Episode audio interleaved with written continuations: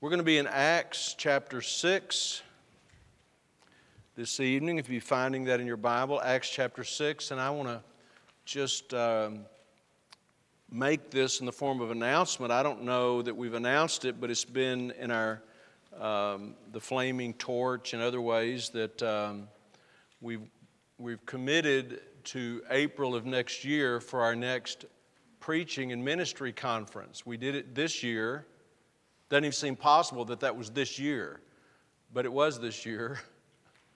And um, normally we do it every other year on the even years, but this year we had to not do it in 2020, so we did it in 21. But to get back on that even year rotation, we're going to plan on doing it in 22. Just saying that weakens me.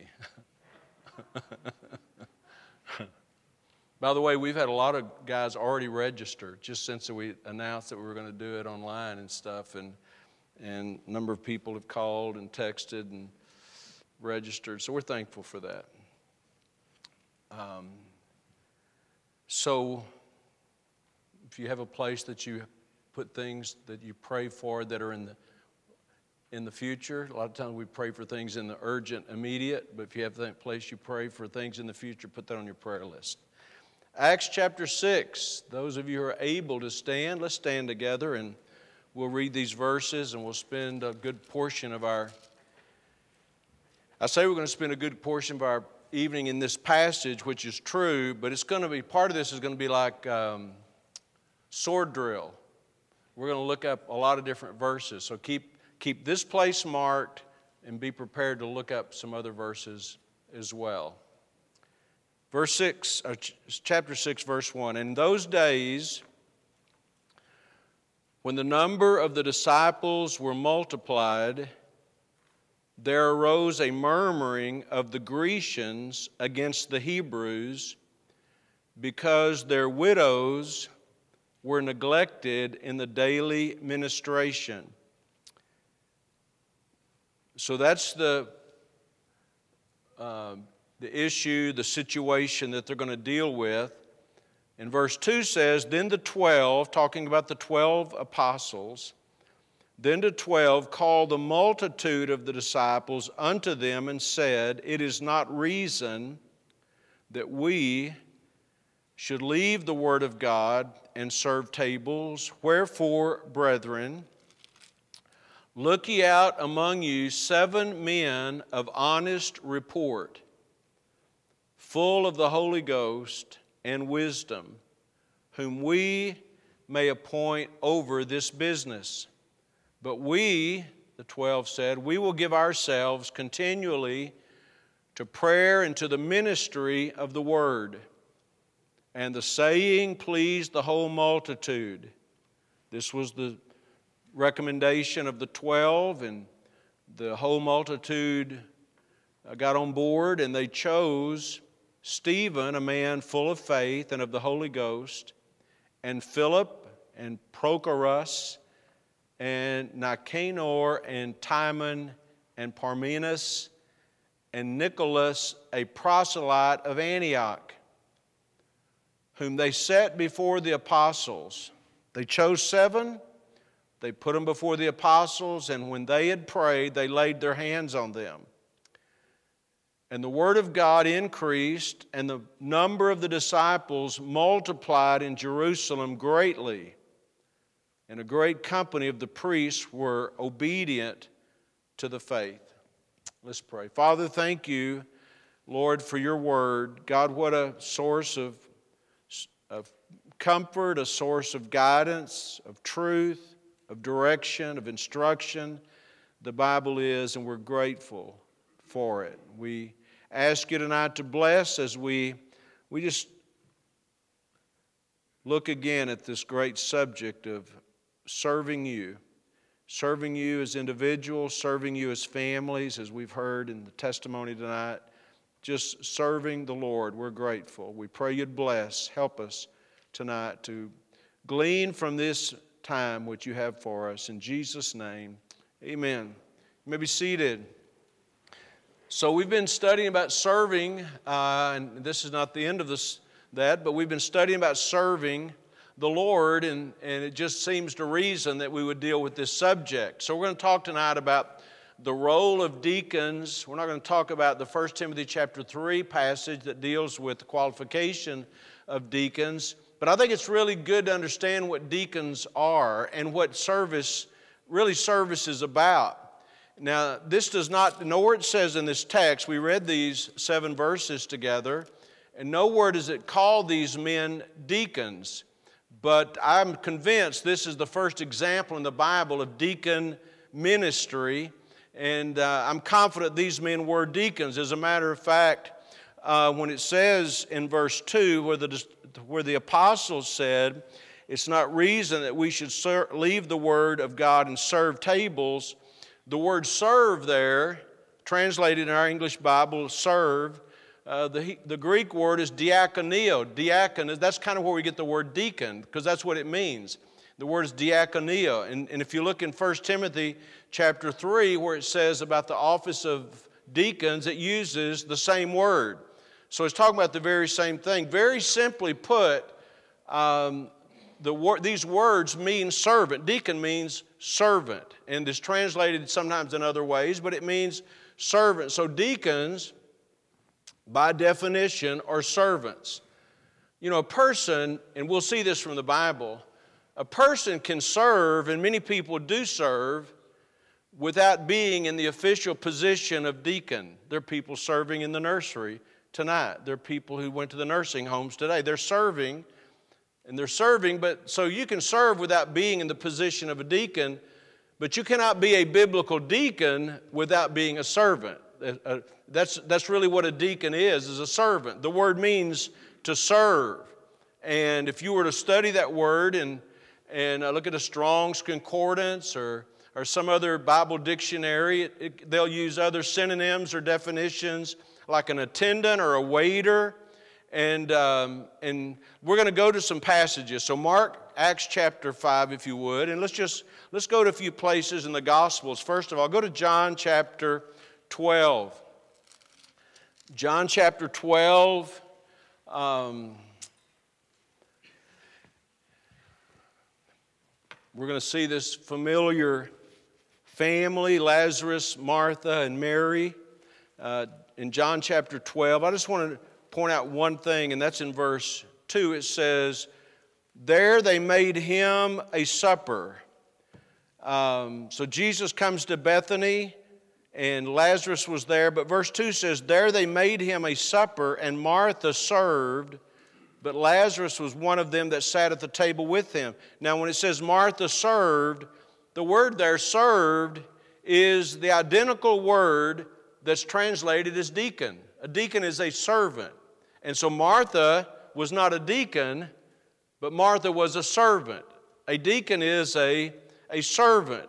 And I, I want to emphasize this because, you know, we live in such a, a um, unique culture that when you talk about being a servant, people, somebody being a servant, then they sort of think that's demeaning to them. You know, that they, by the way, there's two words that are used most often, two Greek words. One is that diakoneo that means a servant, and the other word has to do with a bond slave. That's even a stronger word. But these words are very common in the New Testament. And so it's not condescending or demeaning to say that a person is going to be a servant. It's like Brother Hawkins was saying this morning in Sunday school. It's not condescending to say that, uh, that you're going to submit to somebody in authority over you. That's not in any way demeaning. It's just a, it's the biblical plan, and we recognize that, of course. So it's really, in a biblical sense, I think it's an honorable occupation to be a servant. Let's look at a couple of other places. Go to Matthew uh, chapter 20. And um, this is talking about the Lord Himself, Matthew chapter 20 and verse uh, 25, Jesus called them unto him and said, You know that the princes of the Gentiles exercise dominion over them. Those that are in charge, they're princes, they're, they're rulers, they're in authority, they exercise dominion over them, and they that are great exercise authority upon them. Verse 26 But it shall not be so among you, but whosoever will be great among you, let him be your minister. The word there is diakonos, the same word. He can be great, let him be your minister. Verse 27 And whosoever will be chief among you, let him be your servant. Again, diakonos, the same kind of word. Let him be your servant. But then look in verse 28. Even as the Son of Man came not to be ministered unto, but to minister and to give his life a ransom for many. He said, Even I did not come to be served. The word ministered to is the same identical word as deacon, the very same word. He, he said, I didn't come to be served, but I came to serve. Let's go to another place. Go to Luke chapter 22. Luke chapter 22 and verse 27. Luke 22 and verse 27, it says, For whether is greater, Jesus is saying this, whether is greater, he that sitteth at meat or he that serveth? Okay, imagine you're going to, uh, you're a guest in someone's home or you're seated there or you're going to a restaurant.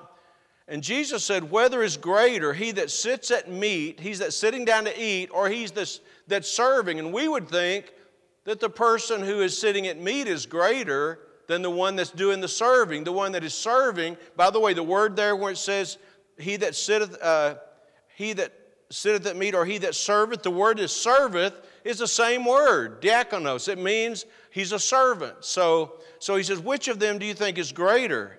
Is not he, look in verse 27, is not he that sitteth at meat the one that's seated we would think is greater because someone's serving him. But notice the last part of verse 27 But I am among you as he that serveth. I'm, I, if Jesus is a servant, if Jesus sees himself as a servant, being a servant is a noble place to be. It is a great place to be. So, someone who thinks they're above serving,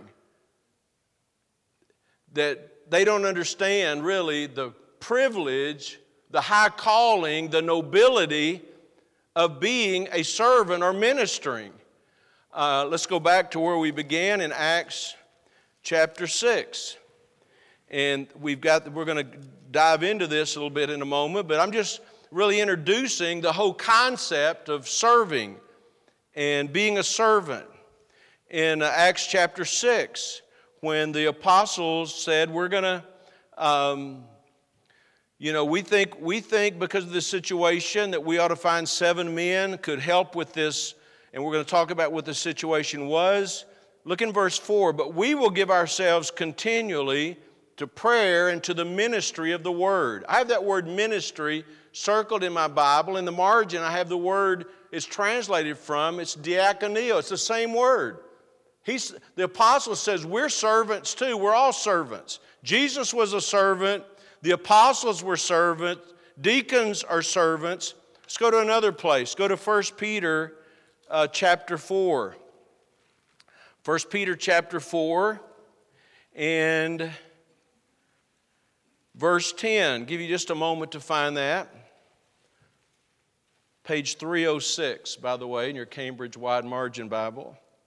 1 Peter chapter 4 and verse 10. As every man hath received the gift. Now, that's a very important phrase. We emphasize things like that around here. Every man means every man. As every person or every man has received the gift, even so minister the same one to another as good stewards of the manifold grace of God. The word there, minister, is a translation of that same word, diakonio. It's a servant. Now, who is a servant? It says in verse 10, as every man hath received the gift, even so serve or minister one to another. So everybody is to be a servant. Everybody's to be a servant. The apostles were servants. Jesus, Jesus was a servant. Okay, let's go to uh, Romans chapter 16.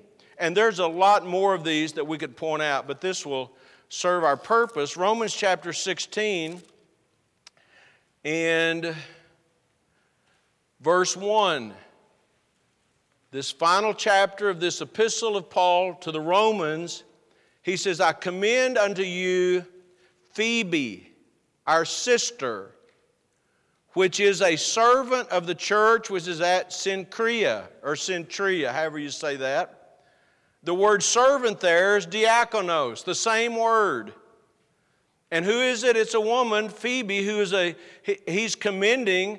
Now, she was not in a position of being a deacon, she was a servant. The point being, everybody's to be a servant. This woman was a servant. As every man has been gifted, let him serve. The deacons are servants. The, the preachers, the apostles are servants. And so, just establishing the fact that the ministry of deacons is a ministry of serving. And, we, and I think it's very important to understand that. Now, another thing, go back to Acts chapter 6. And this is sort of just an introduction to the, the deacon ministry. But in Acts chapter 6, you see these list of people in verse 5, the seven chosen by the church there in Jerusalem. And there's only two of them that are really familiar. One of them is Stephen, and the other is Philip. And, I, and, and the reason that they're more well known is because we find other things in the Bible where they were involved. And the first one we'll talk about is Stephen. And it says in verse 5 that he was one of the seven that were selected. They laid hands on them, the seven. In verse 8 it says, And Stephen, full of faith and power, did great wonders and miracles among the people. And verse 9 segues right into a testimony about Stephen. And it says that they were disputing in verse 9, the last few words of verse 9, Acts 6 9, they were disputing with Stephen. They could not, in verse 10, resist the wisdom and spirit by which he spake. Chapter 7 is a message that he preached, really, uh, to, to his accusers, to those who were um, upset with him and upset with his message. The last part of chapter uh, 7, um, you find that he, uh, look in verse um, 58. And they cast him out of the city and stoned him, and the witnesses laid down their clothes at a young man's feet, whose name was Saul. They stoned Stephen. He was calling upon God, Acts 7 60. He kneeled down and cried with a loud voice, Lord, lay not this sin to their charge. And when he had said this, he fell asleep, he died. Now, I point that out because talking about deacons, these, these original seven, Stephen was a preacher. And it's obvious he was not, he was, he, he was involved in helping the situation there in the Jerusalem church, but he was also a preacher. The other one that we know is Philip. And look in Acts chapter 8, you have your Bible probably there in that neighborhood. Acts chapter 8 and verse 5, it says, Philip went down to the city of Samaria and preached Christ unto them. And the people with one accord gave heed unto those things which Philip spake. Now we, so we know Stephen and Philip were also preachers. And if you look a little further over in Acts chapter 8 in verse um, 35, it says, Philip opened his mouth. This is to the, the Ethiopian man that was in the, in the chariot there. Philip opened his mouth, began at the same scripture, and preached unto him Jesus. Verse 40 Philip was found at Azotus and passing through, he preached in all the cities till he came to Caesarea. And I use those things because I think, I think in this case we see a prime example of how serving in the place of a deacon really was preparing them for a preaching ministry. And, uh, and God used them in that way.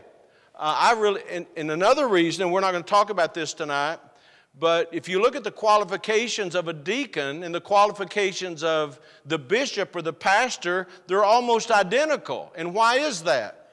It's because they were in ministry positions. It was a spiritual ministry they were in, and we don't know about the rest of the seven. The other five could very well be that they were all preaching and taking the gospel. So uh, let's go just to nail this down one other thing. Go to, go to the book of Philippians, if you would, please. And we see this epistle of Paul to the church at Philippi. and how he addresses the saints, the um, bishops, the pastors, and the deacons. Philippians chapter 1, verse 1 Paul and Timotheus, the servants of Jesus Christ. He said, We're servants.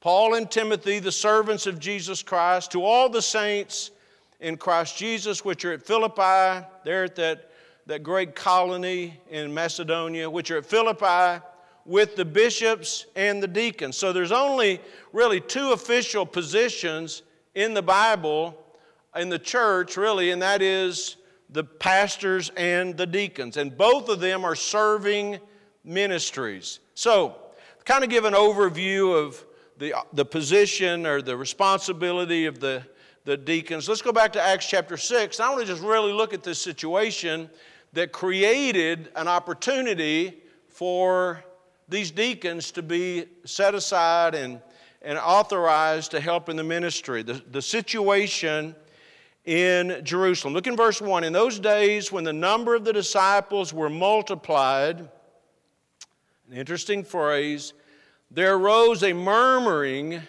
of the Grecians against the Hebrews because their widows were neglected in the daily ministration. So that really, that narrative sets the stage, sets the understanding for why they ordained these men. There was a dispute between the Grecians and the Hebrews. Now, the Grecians, and you couldn't tell this by reading this, this passage, but the Grecians were not non Jewish people. They were Jews, but they were Hellenists. That means they were, they were born and raised in a Greek culture. They usually spoke the Greek language. They're Jews, but they were Jews who spoke the Greek language. They were Jews who had a, a history, perhaps even born in Greek culture, and they're mentioned in other places. For instance, I'll just give you an example. Hold your finger in Acts 6, look in Acts chapter 11.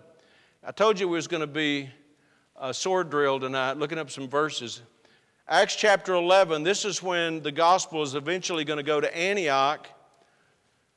But if you look in verse 20, it says, And some of them were men of Cyprus and Cyrene which, when they were come to Antioch, spake unto the Grecians, preaching the Lord Jesus. Now, what, is, what was unique about that? This, you know, this was in Syria, Antioch, nearly near Syria, but these were still they were preaching the gospel to the Jews. The gospel went to the to the Jews first. But these were Jews, these Grecians were Jews from another culture. The Greeks controlled the, the, the language of the, the day was Greek, and that's why the New Testament was translated in Greek. And so there was this riff in Acts 6 1 between these Grecians against the Hebrews. The Hebrews were Jews born and raised in Judea. They were in the church in Jerusalem. This was an enormous church, many thousands of people had been saved. And so there's this this uh, tension, let's call it that. There was a murmuring, we're back in Acts 6 1. There was a murmuring of the Grecians against the Hebrews. The, he, the Grecian Jews felt like their widows were being neglected. And it says in the daily ministration, doesn't tell us what that means, but I think it refers back over to Acts chapter 4 when everybody brought their uh, donations and laid them at the apostles' feet, and they, and they divvied it out to people as they had needs. They were meeting the needs of people. It was a terrible, difficult time in Ju- Judea and Jerusalem. And so they're, they're ministering to these Jewish people, particularly the widows, on a daily basis. And these Grecians felt like they were being neglected. And it doesn't tell us this. And this may not have anything to do with it at all.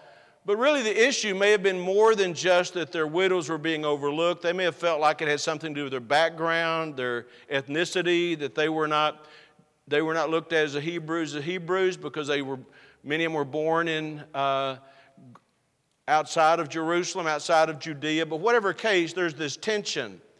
Part of it was brought on, I believe, by the number of people. Verse 1 says, In those days when the number of the disciples was multiplied. The church is growing. It's not just growing in addition, it's multiplying.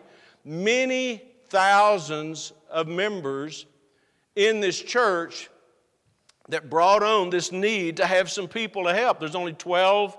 Think about this many thousands of people, and you have 12 apostles, and you have these needs that need to be addressed. And so um, there's nowhere in the Bible that it says that every church ought to have deacons. It doesn't say that. Matter of fact, Jesus started the church, he established the church there in Jerusalem with his apostles and those that were saved and baptized. And so they didn't have deacons, but I think it's safe to say the more people there are, the more need there might be for deacons. Doesn't that make sense? And that was the situation in Jerusalem. There was so many people, many thousands of people, and there was this murmuring among the disciples because some of the widows were being neglected. And um, to me, as I look at this, I think it's more than just a situation where they needed to give food out. I think it was more than that. I think there was a spiritual need. There was a sort of a schism, sort of a division that was going on. And uh, not just, you know, if it was just a matter of there's some people who aren't getting food, let's give them food, it wouldn't, it wouldn't take the kind of spiritual qualifications that we find. I mean, it doesn't really, you know what I'm saying? It's not, and so there was more to it. I think there's a spiritual need, a division, and, and the apostles said, there's a, we're going to find a way to deal with this. And so the, the apostles are faced with a decision. There's 12 of them, and they're busy ministering, discipling, preaching. Again, thousands of people, multiplied thousands of people. And so they've got to make a decision how are we going to handle this? And it was really like a, God led them, but it was like, what are we going to do to meet the needs of these people? We've got these people that are upset. They feel like they're being slighted, they feel like their needs aren't being met. And so, what are they going to do? And, and we find their response in verse 2. We're in Acts 6 2. The response was, It is not reason, it doesn't make sense, it's not reasonable, it's not logical that we should leave the Word of God and serve tables. Now, I know some people would hear that and say, Well, you, are you saying you're too good? You know, you too good to do this? That's not what they were saying. They were saying, We've, our plate is full. We've got all we can do to do what we're doing. It's not reasonable. If we go do this, it means we're going to have to not do the thing that we ought to be doing. If we go do this, it's not reasonable that we would leave the, the assignment that we've been given by God and go do something else when somebody else could do that. And so that was the that was the logic, that was the reason. It's not reason in verse 2 that we should leave the Word of God and serve tables. So, so this is what they suggested. This was their, their um, recommendation to the church. Look in verse 3. Wherefore, brethren, look out, look ye out among you seven men. And he gives these no there's no magic number in seven. It just be it's the number that they felt like was right and they so he says look out seven men and he gives a, a brief uh, list of recommendations. List seven men of honest report. Honest report means they have a good reputation. They're well reported of. People respect them. Seven men of honest report Second of all, full of the Holy Ghost. You know, when, I'll come back to that. Full of the Holy Ghost and wisdom, full of the Holy Ghost and wisdom, whom we may appoint over this business. So it's very simple plan. The apostles put it on the church. You look among you seven men that would meet these qualifications men of good report, full of the Holy Ghost and wisdom. And by the way, um, it, it's, I think it's commendable, to, as far as the church is concerned, there in Jerusalem. I think it's commendable that the apostles would say to the entire congregation, you, you select seven people And by, there had to be more than seven, right? Surely there were more than seven that would meet those qualifications.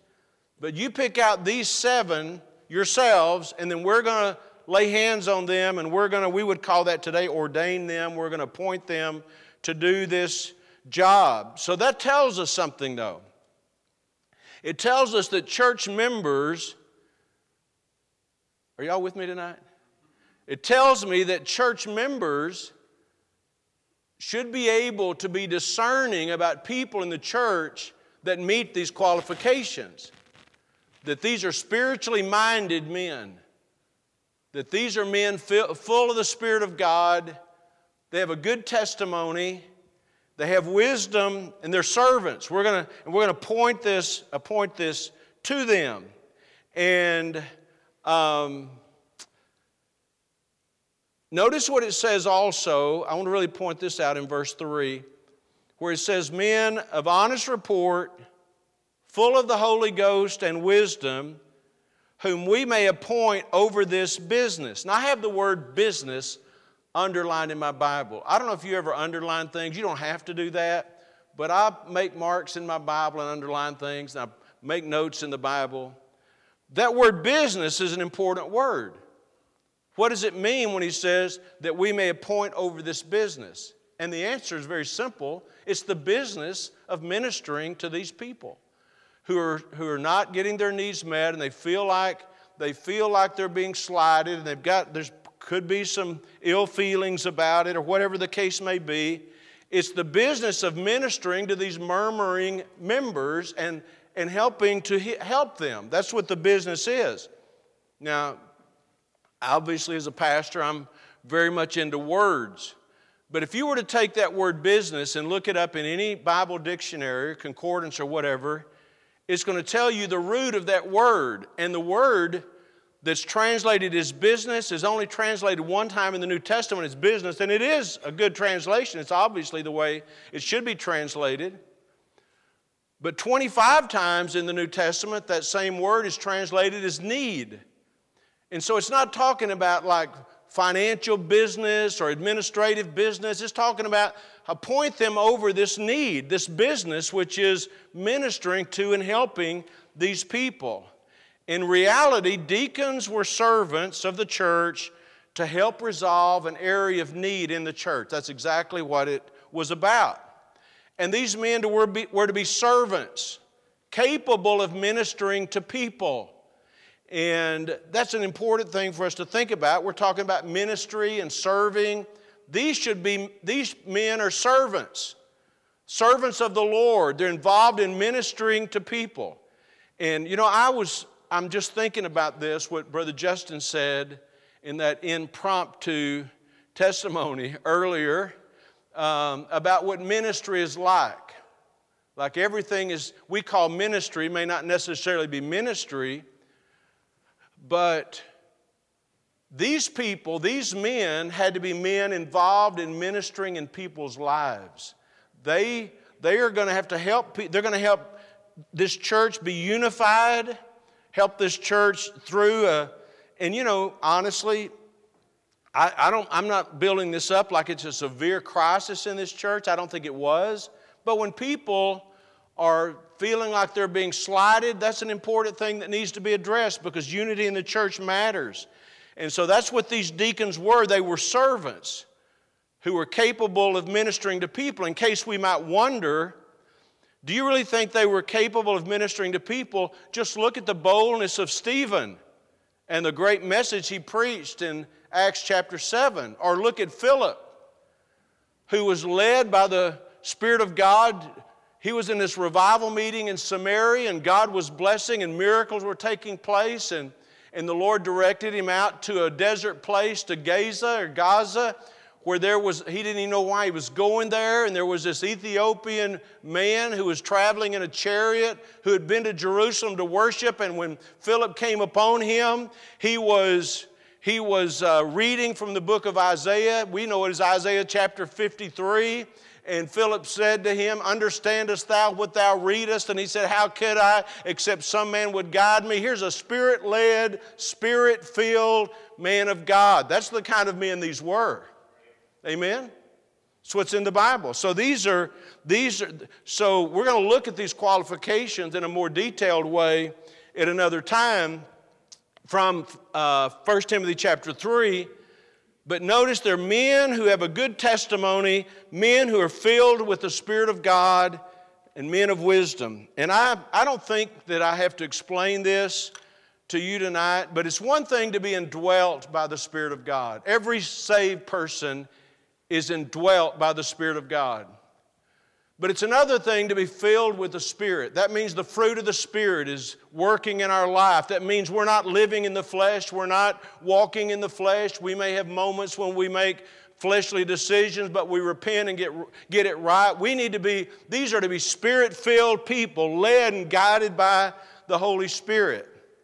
And what's going to happen with the apostles? They're going to continue with their priorities, which is prayer and the ministry of the word, teaching and preaching and discipleship and study and those kind of things. There, it's, and it is ministry. It's called the ministry of the word. They're going to devote their, their part of serving in the ministry was that in that manner. Now, I ask this question was this the only solution for this problem in Jerusalem?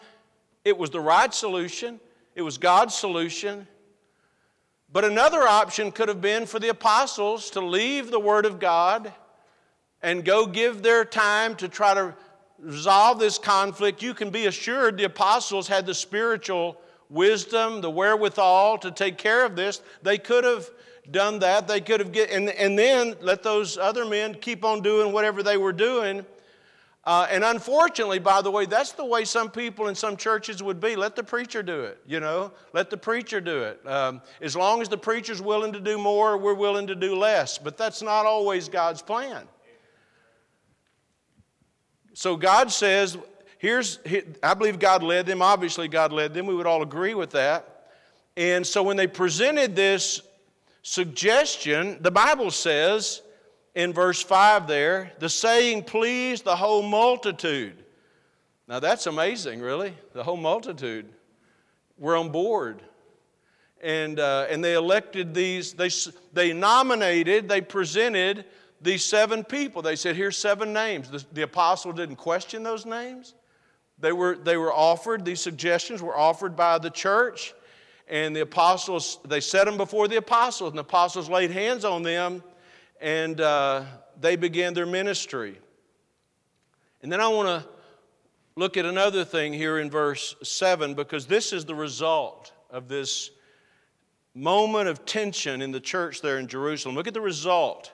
After these men were commissioned with their responsibility, in verse 7 it says, And the word of God increased and the number of the disciples multiplied in Jerusalem greatly, not added, but multiplied. And a great company of the priests were obedient to the faith. In other words, God blessed it. God blessed it. The word of God increased, the number of the disciples was multiplying, priests are coming to the Lord, these uh, Jewish priests. Why? I think the, the simple answer is this because more people were involved in ministry.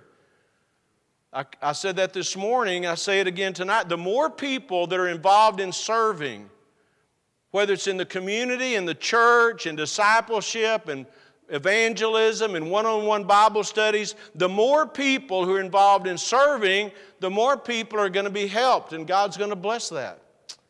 And so God did bless it. Now, I want to close by just emphasizing the obvious, and that is this there's a great need in the Lord's churches for these kind of men and women, spiritually minded people, men with a good testimony. It matters what people think about our life. It matters that we are seen as being godly men and women. I'm talking about men here, particularly in this situation, but in general, it's good. we need men and women who are spirit filled people godly people. A person's not necessarily spiritual just because they come to church. That's a part of it. But, but spirituality is not just what we live here, it's what we live in our lives, what we live on the job, what we live around our friends, how we, what our language is like, what our behavior is like, what our, you know, all those kind of things. That matters. People say, well, you know, I think you're being judgmental. No, we're not being judgmental. We're just saying, you know, in the church, we need, we need people who are strong Christians, and that doesn't just mean we carry the right Bible and we go to church. It means that we're spiritual people. That means you die to self. It means you surrender your will. It means you don't want to walk in the flesh. You want to be filled with the Spirit of God. And I thank God for spiritual men and women in the church. I thank God for all people. But, but I'm particularly thankful for those who, who are godly, spirit filled people. You know, when these men were chosen, these seven men, when these men were chosen, they weren't preachers, they weren't deacons, they weren't super saints. You know what they were? They were faithful, spirit filled servants of God. Do you think, do you think that a person would get? I mean, look at Stephen. Stephen, with whatever he was doing before this, we don't know. But he was one of the seven, and he never missed a step. The next time you see him, he's out preaching, and people are wanting to kill him, and did kill him for preaching, because that's the kind of man he was. These men were servants. Do you think that they would have elected somebody and put them in that group of seven if they weren't serving the Lord? No, they wouldn't be there because they're looking for servants. Deacons are servants. They're looking for people who serve the Lord. People who, and, and they, people have godly families, that's covered in 1 Timothy 3. We'll look at that. But these men were faithful servants of God. What a need there is in churches for faithful men and women, spiritual men and women. That's what's needed in, in, our communities. That's what's needed in our churches. That's what's needed in our homes. Are men and women who are filled with the Spirit of God.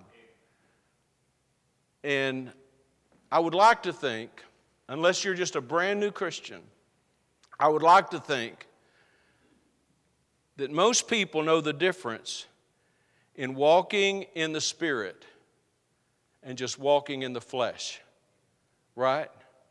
There's a big difference. Maybe not for you, but there is for me. There's a big difference.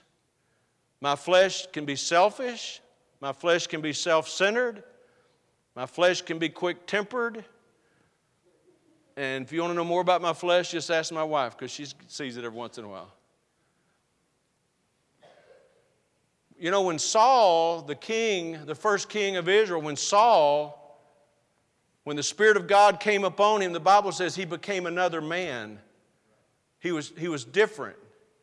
That's what we need to be filled with the Spirit of God. And that's what you really need to minister to people. These deacons were going to be servants ministering to people.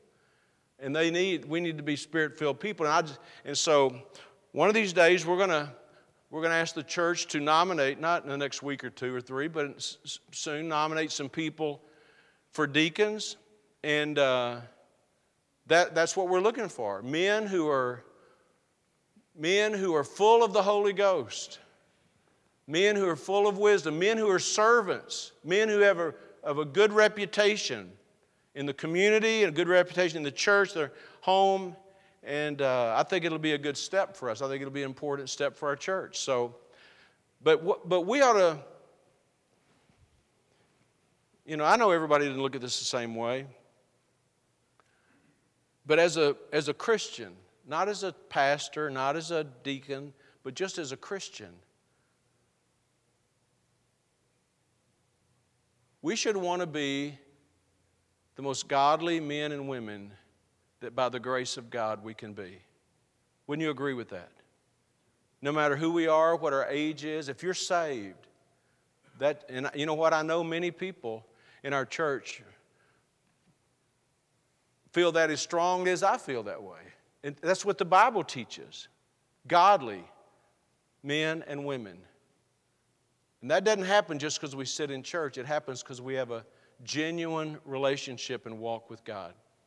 And uh, it'd be a sad thing if a church were to come to a place and say, we need, we've got, we just feel like we need to ordain a couple of deacons, and you couldn't even find anybody that would meet that qualification. Wouldn't it be a horrible thing? It should, it shouldn't be a matter of, oh man, I hope we can come up with one or two. No, it ought to be the majority of the church ought to be men who are godly, spirit filled men, right? Amen. So it encourages me really to see how God, how this whole thing came to pass. To me, again, I'm convinced, even though it doesn't call them deacons in Acts chapter 6, that's exactly who they were, what they were, and what a privilege it is to serve the Lord. Amen. Amen.